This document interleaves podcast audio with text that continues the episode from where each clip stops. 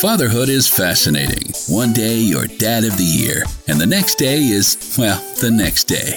Welcome to Positively Dad, a podcast designed to help dads embrace the journey. Thank you for joining us for Positively Dad. My name's James Shaw. I'm your host. I'm a dad. My wife Terry and I have a seven year old named Naomi who actually joins us at the end of every podcast for the Kids Corner, so you'll want to stick around for that. And I started Positively Dad earlier this year to be a resource to dads. You know, when I found out I was going to be a dad about seven years ago, I, I just said, hey, I want to be a great dad.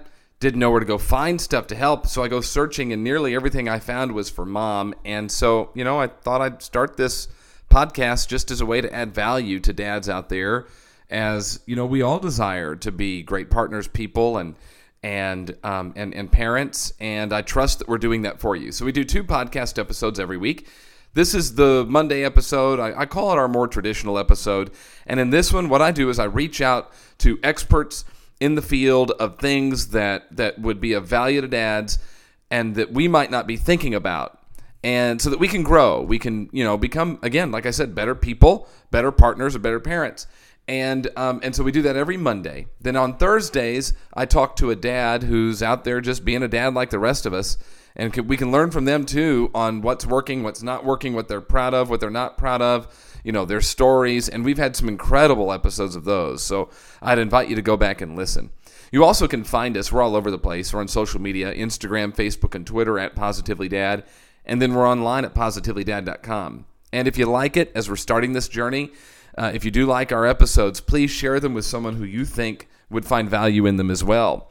Today we're going to talk about something that I think that my wife and I kind of stumbled into.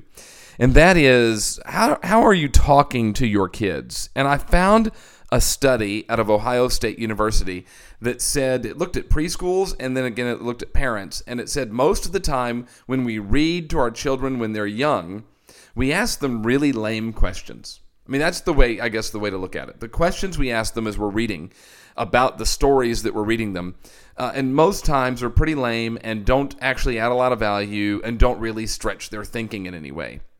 And I think if we're going to spend time reading, because that's, I mean, the research is very clear on that. We've got to sit and read with our kids. My wife was adamant about that when Naomi was born. She led that in our house. They, they Naomi and, and Terry and Naomi and I um, have been reading together since the day she was born. And, and Terry has absolutely taken the charge on that and has led that. And it's turned out to be great because Naomi's vocabulary is very wide. She asks great questions. Um, and you know, we get a lot of comments, quite frankly, from people who say, you know, she just sounds older than a seven-year-old, and I and I just kind of wondered why that is. And then as I've looked into the research, it's clear to me that it's just because of the reading, the constant reading that we've done with her, and then the questions that we would ask her about the stories. And and none of that, quite frankly, was on purpose. This has just kind of been by accident, and and we've lucked out. Well, you don't have to luck out in this. The the research, like I said, is clear. We did one of our early podcasts on the value of dad reading, and it's really, really important that dad sits and reads with with their children.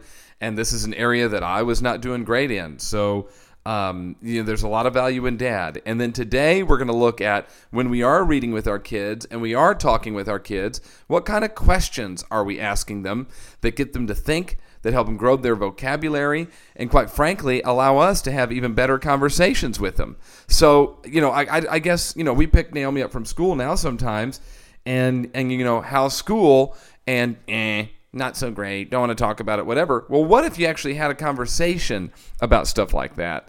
And that can start really, really early. So, my guest today is Dr. Laura Justice. Now, Dr. Laura Justice is the executive director of the Crane Center for Early Childhood Research and Policy, and that's at The Ohio State University. She and her team have done the study on it. We're going to dive in and look at it so that we, as dads, can really be engaged in reading with our kids and asking them questions that cause them to think and give us really awesome answers. So, Dr. Justice, thank you so much for joining us on Positively Dad. Thank you for having me. It's my absolute pleasure. So, this is really fun. We always hear sit down and read to your little ones and there's a lot of stuff foundationally that happens when you sit and read to your kids. And um and then what your research says though is it's more than just reading to the kids it's how you're engaging with them too. Absolutely. And so when we, um, oftentimes when we look at how adults read to kids, um, the adult is very actively engaged. They're the ones reading the book, um, and kids tend to be very passive. Um, they might not talk much, they're just sitting there looking at the pictures. And so there's been a pretty strong tradition of research um, over the last two decades on developing strategies so that adults, when reading to kids, can make it a more interactive experience. So, what should we be doing? well, the first thing we should do is talk less as adults. And mm-hmm. so, um, if I watch a typical, let's just say a dad reading to their four year old child, um, what we see is 90% of reading and discussion is the adult. Um, and kids are just sitting there. So the first thing to do is to think about how to balance that out a bit so that both the adult and the child are verbally engaging during this activity. Um, and oftentimes, the go to strategy for balancing out the interaction is questions. And so, adults use questions all the time trying to get kids to talk. Um, but what's interesting is that all questions are not created equally. Um, some questions do, in fact, elicit a good amount of kid talk, whereas others don't. So, for instance, yes no questions are terrible for eliciting talk from kids. That would be something like, um, does, is that character smiling? Or is that dog brown?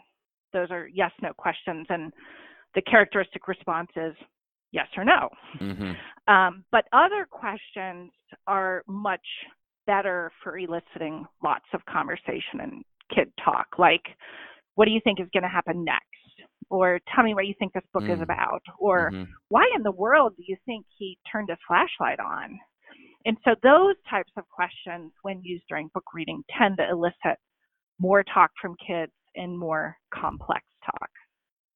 Well, why is this so important, especially this early on, to ask those types of questions?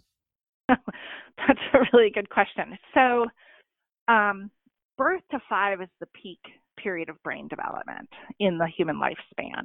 Um, and there's lots and lots of pathways being laid within the child's brain over these years, what we call cortical connections. Um, and language acquisition is something that's happening very, very quickly during these first five years. Um, but for language acquisition to take place and for all these cortical pathways to be laid down, kids need experience with language. They need to hear it and they need to engage in back and forth conversations with others that provide lots and lots of um, stimuli um, so it just so happens that book reading and the conversations embedded within book reading are a really good way to provide lots of language stimulation to kids, which in turn strengthens the part of the brain that are responsible for language. So it's it, it, we don't want to. I guess if you're going, let's ask questions that require them to think, even at a really young age, and that mm-hmm. question may not even be like we're not quizzing them either. So instead of saying, you know, is that dog brown, which is a yes no question. I'm also mm-hmm. thinking mm-hmm. you're going, we wouldn't be asking what color is the dog. You're exactly right. Um, what color is the dog is a really low level question. Right. Um, it has a finite one word correct or incorrect response, and that is quizzing. Um, and when we talk about having conversations with kids, whether it's in a book reading routine or at mealtime or before kids go to bed, we are not imploring parents to use those kind of questions. Um, the best way to think about good questioning or good conversation is that they're authentic and honest. Hmm. You know, like tell me about your day. What are some things that you did? What what are some things you did that you really enjoyed? And those are really honest inquiries that can get the conversation going and stretch kids' language and cognition. Okay, so this is really interesting. One of the very first podcast episodes we ever did, we had a researcher on who's actually from Australia, who when she was here in the US, they did some research in like New England area where they talked about reading with moms and dads. And, and I don't know if you know anything about this kind of research or not. They found that as a generality, moms would tend to ask questions like, What color is the dog? or so on and so forth. Where a dad might ask a question like, Oh, well, do you remember the time that you played with the dog at the park? type Yeah. of question. Mhm. Um, I don't know. Have you ever found anything like that in your research as well? So we, do, I have never read or studied about gender differences in question asking. Um, but what you just described to the dad is a type of questioning called reminiscing, where you know, like, let's, you know, let's talk about that time we went to the park together. And there are really good studies showing that that has really good effects on kids' language and cognitive development. And they, they call that reminiscing. Okay, so we've got all these things. I'm learning so much, and and and so I want to go through this. We don't want to quiz, which is what color is the wanna quiz. dog. Okay, we don't want to That's ask right. yes, no. So uh, is that a dog? Um, so what you're saying is a question that requires them to do some type of thinking is better off. So what types of thinking questions are there? You just Yeah. talked about reminiscing. That's a thinking yeah. type so, question, right? Um, yeah, let me go back and say we don't have to ask these what I would call cognitively challenging questions all the time, right? well, but sure. We, do can ask yes, no questions if we want to every once Yes. in a while, and we can ask the other questions. This is Exactly. this is yeah it's just that we don't want i think in your study you found like more than half the time it was a quiz or yes no type question Yeah. and you're going we need that the ratio should be different Yeah, I think it was like 80% of the time teachers' Oh, okay. Wow. really. So, what do, the the way I talk about this is we want to ask questions that make kids infer things. So, an inference involves filling in the gaps. So, something like um, you're looking at uh, you're you're looking at a storybook and you have a little boy opening up a shed door there's a lot of different questions you could ask. You could say, What's that called? That's not a great question. That's a labeling question. Mhm. Um, do you think he's going to go inside? That's a yes no question. You could say, Why do you think he's looking in there? And that requires an inference. It requires the child filling in information that is not present. You could also say, is how do you think the boy feels right now as he goes into that shed? That's an inference. You don't know how the child feels. So thinking about asking questions that get kids to fill in the gaps, there's good evidence that suggests that is good for kids' development. this is so amazing and i feel like i wish i would have heard it seven years ago um, i have a seven year old although i'll tell you that i think one thing i'm that we've learned as parents we've just we have an only so we don't have lots of kids in the house. And and we just talk to naomi like she's anybody else. We've always talked to naomi just like she's just a normal person. I don't know if that's good or bad or otherwise. It just it I, I, like to explain things and ask her questions that cause her to think. And one thing we hear is that you know her vocabulary is pretty strong. So we'll hear that from school. She's got a strong a wide vocabulary.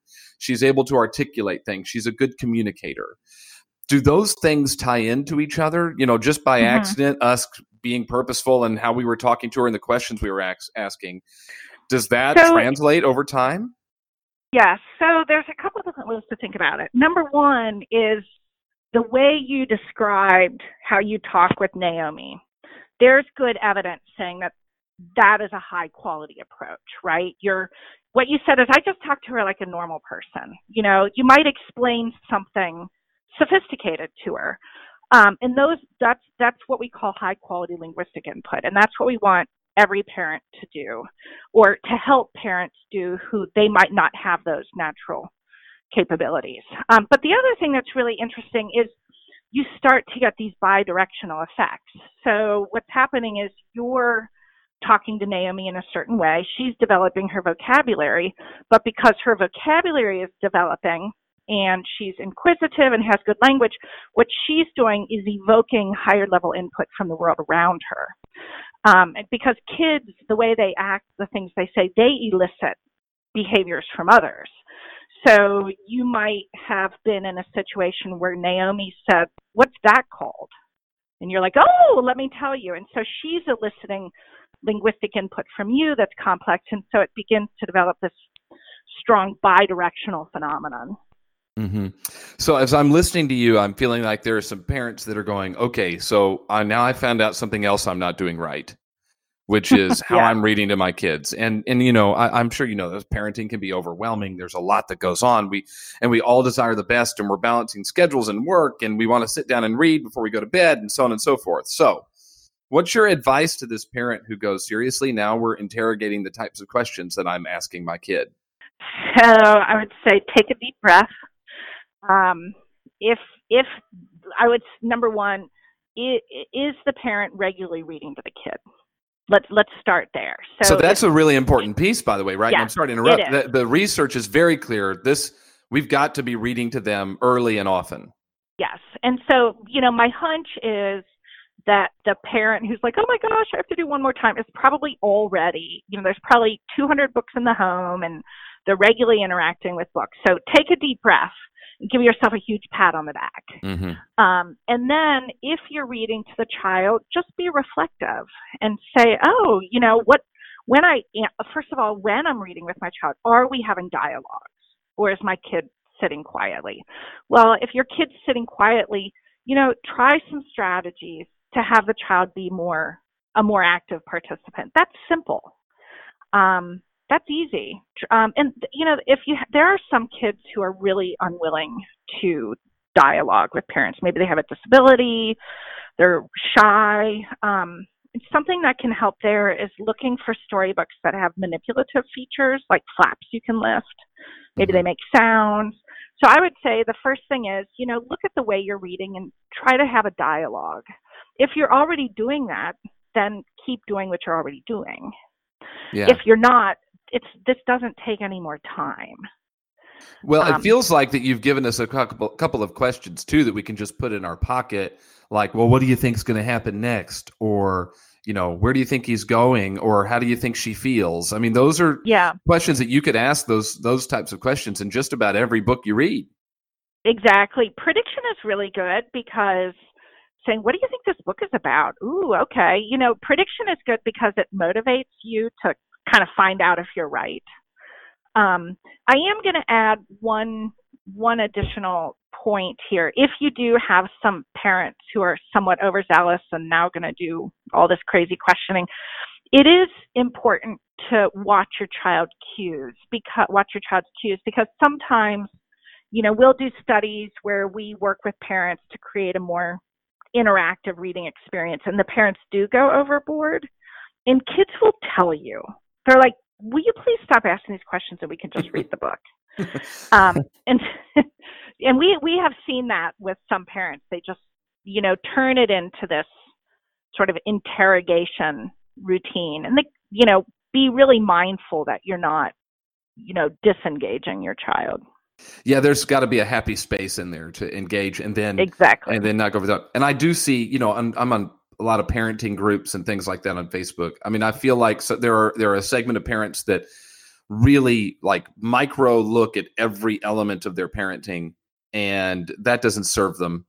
And so if, if they could go and listen to this and go, oh my gosh, I need to like really make sure that they have a you know adult level reading at three years old so i'm going to ask them these very detailed and and crazy questions and go okay just dial it back a little bit and just ask uh, what two or three questions in a book that cause your kid to think.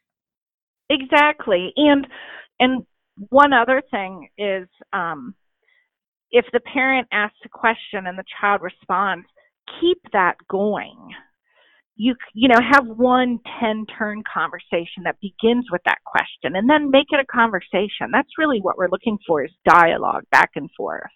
So follow Um, up. and if exactly follow the child's lead. So, where do you think where do you think he's going when he opens the door and the says oh i think you know they give an answer. Well what might happen in there? Like that type of dialogue. Exactly. Or oh i bet you're right. That's that's a good suggestion okay so that's a great question then so then to validate whatever they've told you there's got to be some value in that as well Exactly. And actually, you use the word validation. Um, I just went blank on what we call it in the research literature. We call it responsivity. So the child says something and really following in on what the child's contribution is, Mhm. staying on the child's topic. That also is a really powerful way to build children's language skills. So the child says, Oh, look, that's a bird. And you say, You're right, that is a bird. right That's actually a really good technique. Well, of course, you've got some crazy name for it because that's what that's what you do. Yeah. When you have a doctor in front of your name, you got to come up with a crazy name. Okay, so so as we as we kind of wrap up, and I think this has been really valuable because what I'm hearing is ask deeper questions than what you're probably asking. There's no judgment that you maybe haven't been asking deep questions before. Just go a little deeper. You've given us some types of questions to ask maybe take a journey down that path of those questions with a couple of follow-ups and validate what they say and then get back into the book. Don't overdo exactly. it you don't have to on every page ask some uh, you know question that causes them to pontificate about something amazing. Just just go with the flow. Um, yes. okay so what's the advice then? What would kind of the wrap up advice be to a parent? And then i want to talk real quick about kind of just schools. Uh, talk real quick though a wrap up advice to a parent about you know the importance of sitting down and reading and asking these questions. What's the final thing for them? Well the final thing is that birth to five is the most important period of brain development. Kids you know they're building connections throughout their brain and those connections and pathways are going to serve them for the rest of their life. So sitting down and reading a book one on one shared focus on that book for 10 20 minutes a day is helping lay those pathways. It is not a trivial activity. It's actually really important. So get the books out, talk to your neighbors about reading to kids, talk to people you work with, um, go to the library. It actually is a very important activity. Yeah, it's really important. Okay, let's go back just real quick to touch on school because zero to five, we've got families that are working families, so they're not with you know their children all the time. They've got them in a preschool or a daycare what's important for us as parents to look at when it comes to that because you, you your study was a lot on preschool mm-hmm. teachers and asking very surface level questions so what do we need yeah. to be looking for in our preschool hunt so i can't believe you open up this topic at the end of this that's a whole different podcast it gets to um you know what is a quality preschool program i would as as someone who has raised two kids and had to find care for my kids uh, a lot of parents are really seduced by the wrong things. Um, they're looking at, um, you know, the size of classrooms, cleanliness, um, you know, is there nice furniture? But what you really want to look at look at is the quality of interactions between the adults and kids. Are they warm? Um, is the adult talking often to your kids? Um, I was actually just visiting a preschool today and I went out and was watching all the kids on the playground. And all the adults were standing in the corner talking to each other. Mm-hmm. That's that is not what you want to see. Um, you see the same thing a lot of times at mealtime. The teachers should be sitting and having meals with kids and having conversations. Um, one way to get at that, if you can't sit and look in a classroom, is ask about turnover ask about turnover and wages. Um, if you have a program, a lot of these preschools that parents pay a lot of money for, the teachers are actually making minimum wage and there's high turnover. Um, so ask, you know, in a given year, how many of your teaching positions turn over? And what are you actually paying the lead teacher in my kid's classroom? Hmm. And I, I think you'd be surprised how many of those lead teachers in some programs are making nine dollars an hour. Wow. Well, I think you've um, given us some good stuff to consider on that. Then is is the those kind of key things. And why don't we just do this? We'll just have you back on do a whole podcast on this. Well, there sometime. you go. yeah, and and just look at that because it's an important topic. And um and once if zero to five is the time when our children are going to have the most brain development, then we want to make sure they're in the right environment, both in home and out of home. Exactly. Yeah. So we'll have you back on to do that. Well, Dr. Justice, I appreciate you being on with us today. Thanks so much for adding so much value. This was my pleasure. Thank you. What great things from Dr. Justice on sitting down and reading with the kids every day and then asking really good questions. Questions that get them to think, questions that allow them to be creative, questions that allow them to, um, you know, kind of process and come up with things. One thing that Naomi and I have done for a long time, she she likes to read every night and and she likes to be told a story. Now, telling a story and making up a story as we go is just not in my lane. Terry's great at it. She does a great job. Um, I, I just it's like I have three sentences and I'm out. So what I started to do was I would ask her. Um, you know, she always it, we went through this time period where she wanted me to make up a story about a pink unicorn named Sassafras who loved to eat pink cupcakes. This this was our world. So whenever I would ask, I would you know, just leave off the end of a sentence and ask her to fill in the blank, you know, so that, you know, uh, Sassafras opened the door to the bakery, and then what happened? And uh, she'd fill in the blanks. So, and then we got this this book uh, gift a couple of I don't know six months ago from my stepsister, and it's called And Then. And what a cool series! It has like a couple of paragraphs that open the story, and then you say and then, and then she takes over and and I'm thinking this is so cool because you're we're getting their brains just to move. We're pulling creativity out, and it's a really fun interaction. So I thought I'd share that with you as well, maybe as something a resource that you could utilize as well.